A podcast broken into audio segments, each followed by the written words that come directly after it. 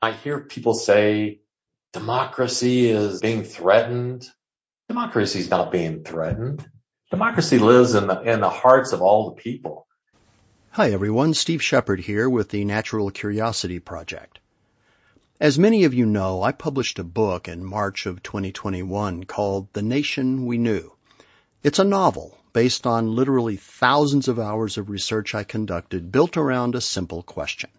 What would happen if a new president came into power? A president with a commitment to the people, not the party, a president consumed with the idea of building progress on a platform of common sense.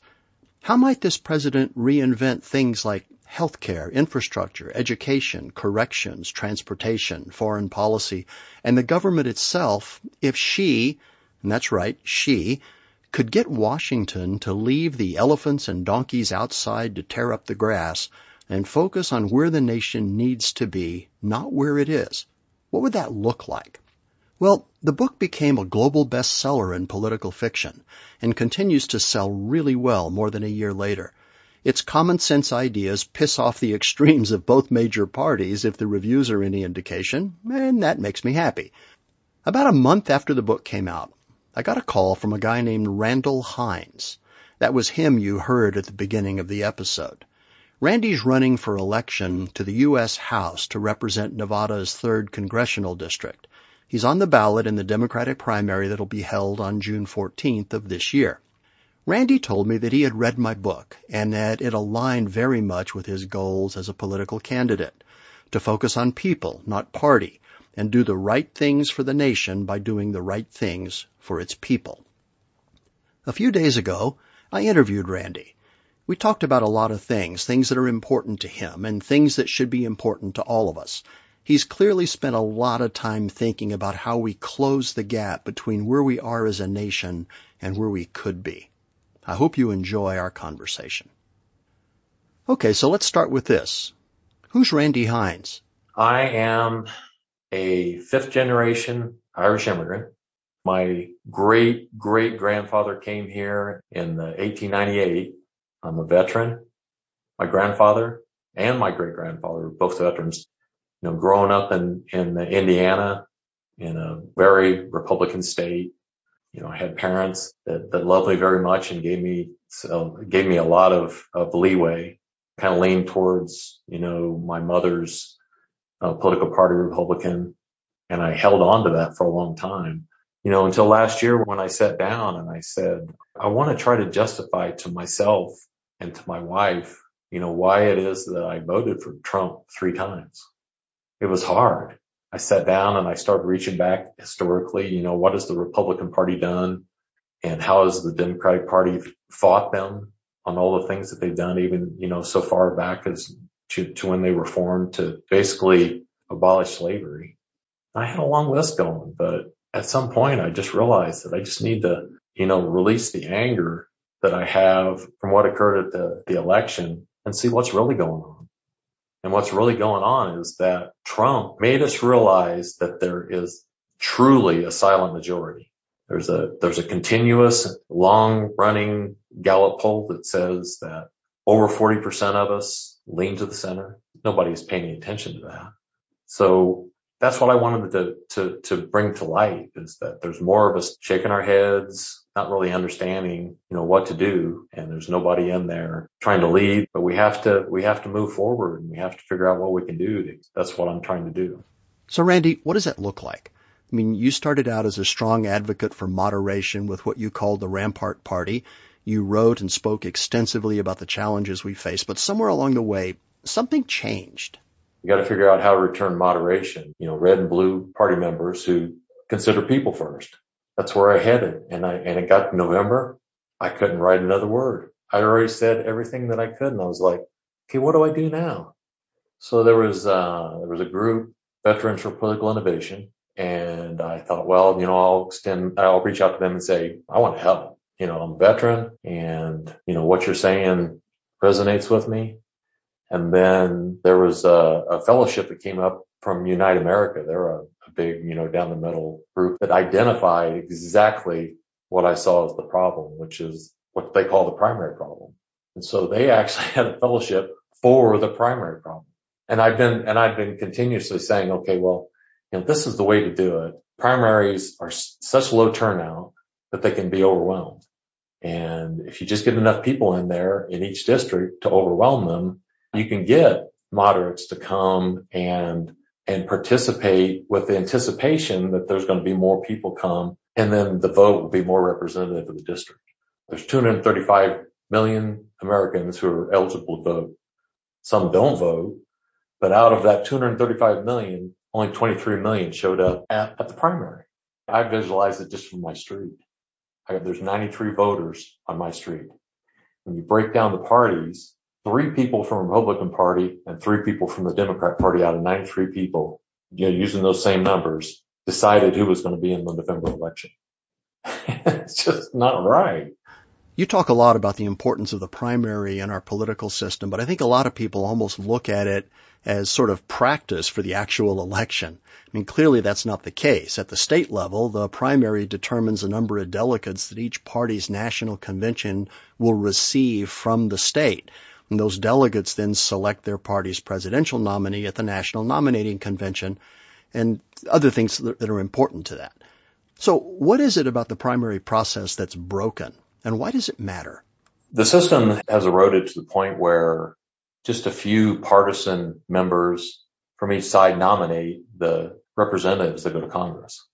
It's put us at a disadvantage because moderates can't anticipate that enough people are going to show up to, to vote them in and voters can anticipate that a moderate candidate is going to show up. So basically, we're sending the most partisan candidate to the general election, and uh, when the rest of us show up, we're only voting for the most partisan nominee from the primaries.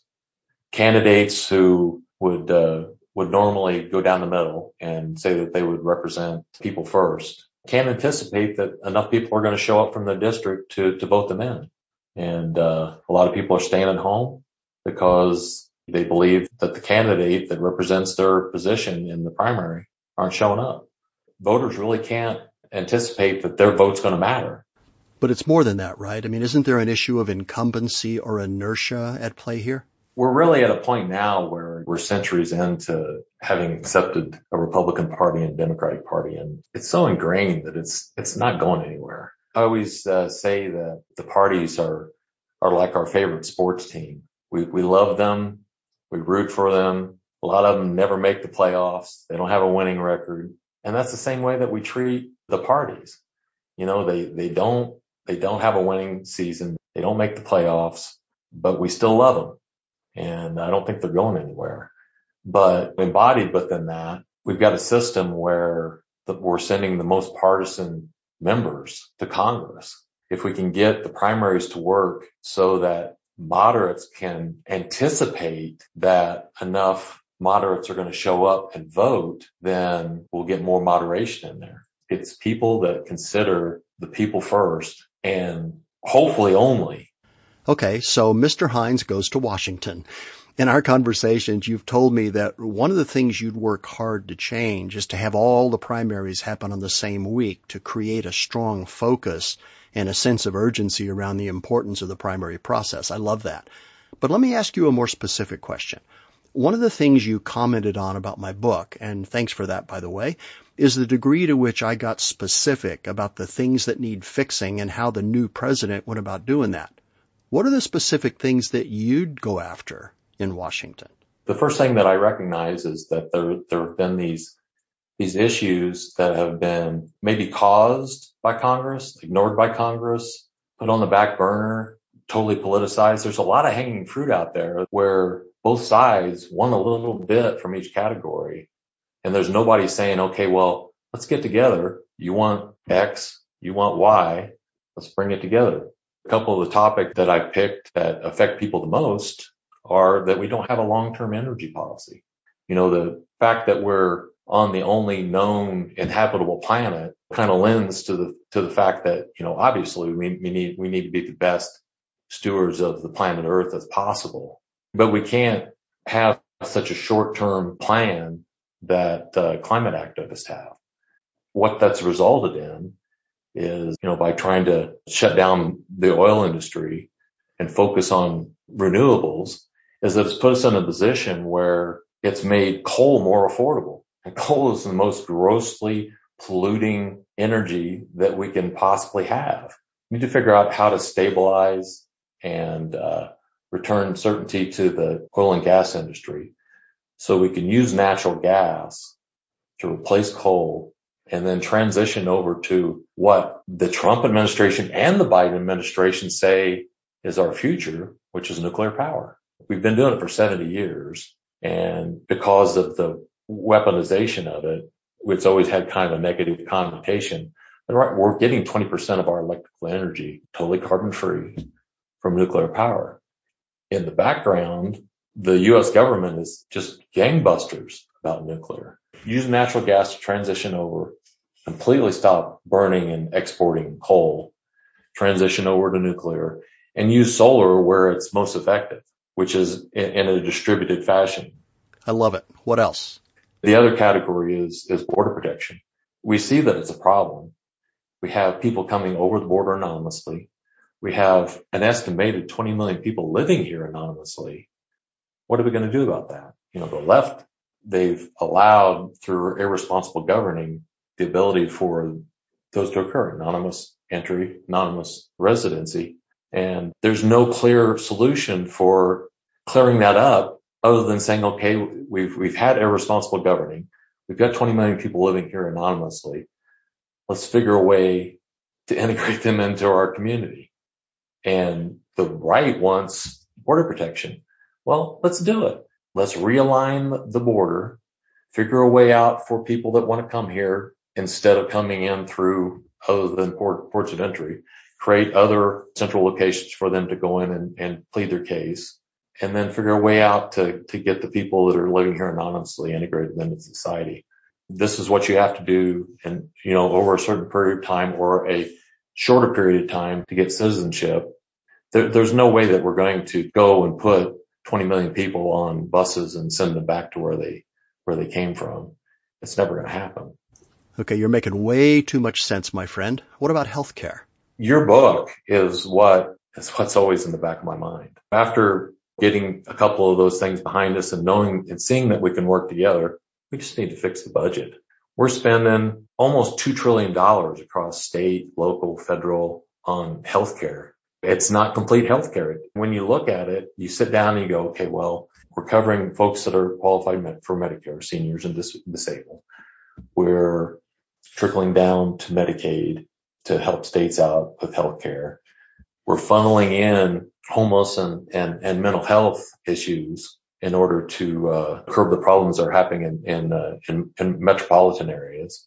When you really look at it, there's there's much more that the federal government's actually paying for. Everybody that's in the military, a lot of veterans, about about nine out of 19 million veterans are have have health care coverage. Almost half of veterans are, are I'm 60 years old or are, my age or older. So it's an aging population. Then when you look at it more on the state or local level, everybody that's in prison, two million people in prison, they all have health care.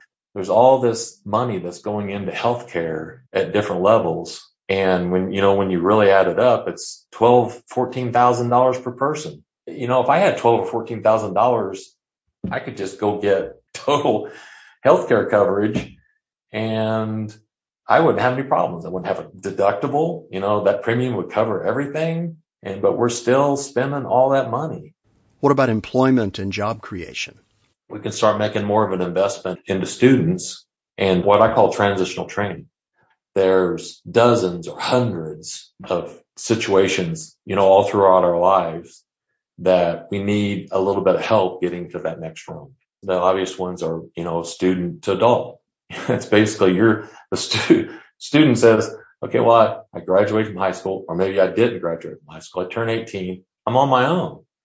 What am I going to do now? Well, if, if we invested a little bit each year into each student at a point where they had, and I, and I've, I've actually called it, I've actually called it like a student trust, where at some point after they graduate, then this trust funds and they get, they have money and rules of the trust of how to use it. How are they going to use it? Maybe they can go to trade school, college. Maybe they can use it for a, a supplemental income. If they went to a went to a job that an entry level job and they weren't making uh, enough to, to, to live, maybe they could, maybe they could use a little bit like what Andrew Yang says is, you know, UBI. So they got a little bit, they can supplement their income for it. If you put $600 a month from first to 12th grade, that, that would fund it about 75 or $80,000.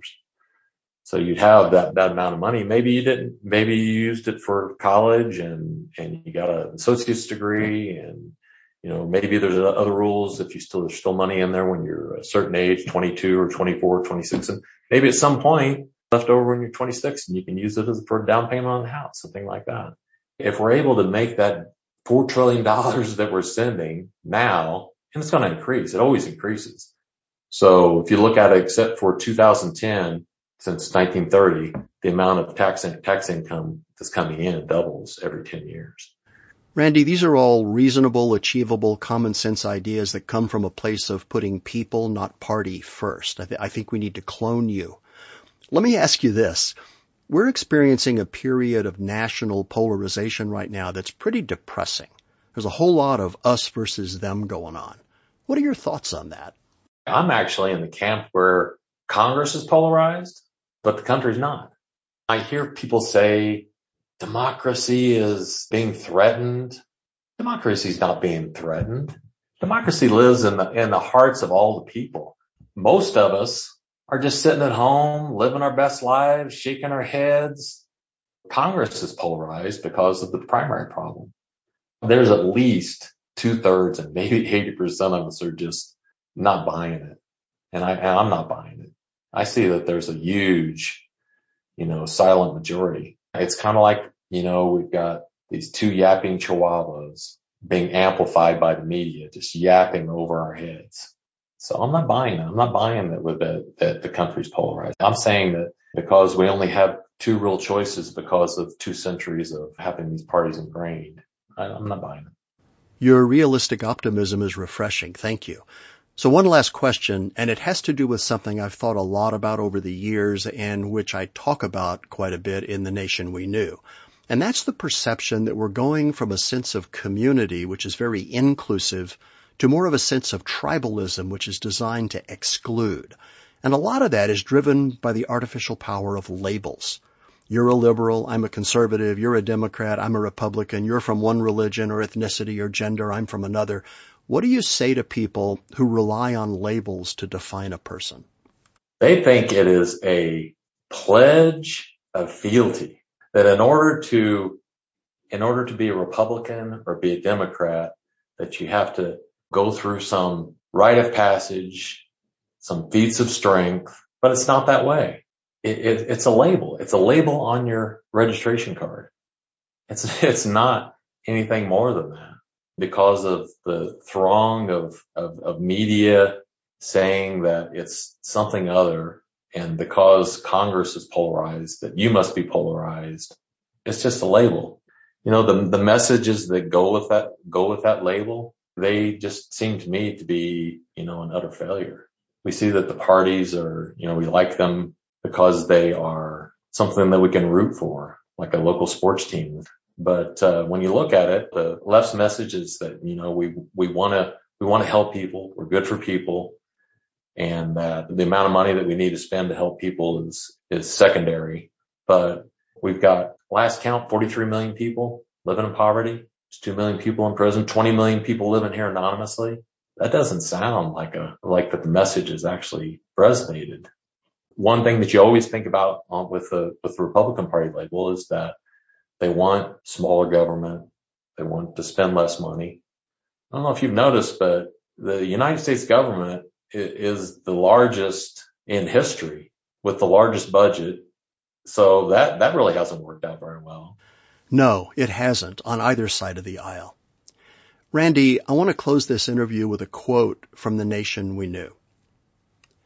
It's interesting that we speak routinely about the political polarization that has taken place in the nation and the paralyzing effect that this separation brings about.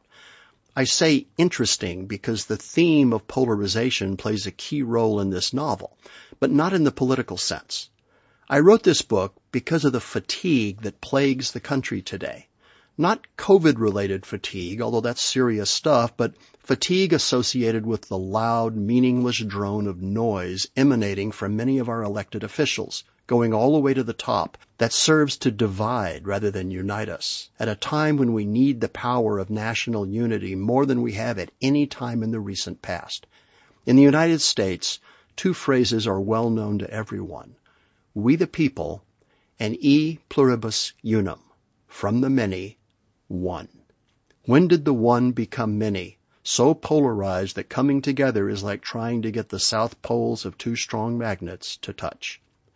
Randy, thank you for taking the time to chat with me and share your thoughts. I wish you well, and I hope people will take the time to listen to what you have to say and take it to heart. People like you make a difference. Thanks for helping us see what could be. Hey, thanks for dropping by. I'm Steve Shepard, the host of the Natural Curiosity Project, where we're committed to the idea that curiosity leads to discovery, discovery leads to knowledge, knowledge leads to insight, and insight leads to understanding. In every episode, we explore some topic that piqued our curiosity enough to make us want to share it with you. I hope you enjoy the journey. And if you did, I'd appreciate it if you'd leave a comment over at iTunes or SoundCloud, wherever you listen to the podcast. Thank you very much. We'll see you in the next episode. thank you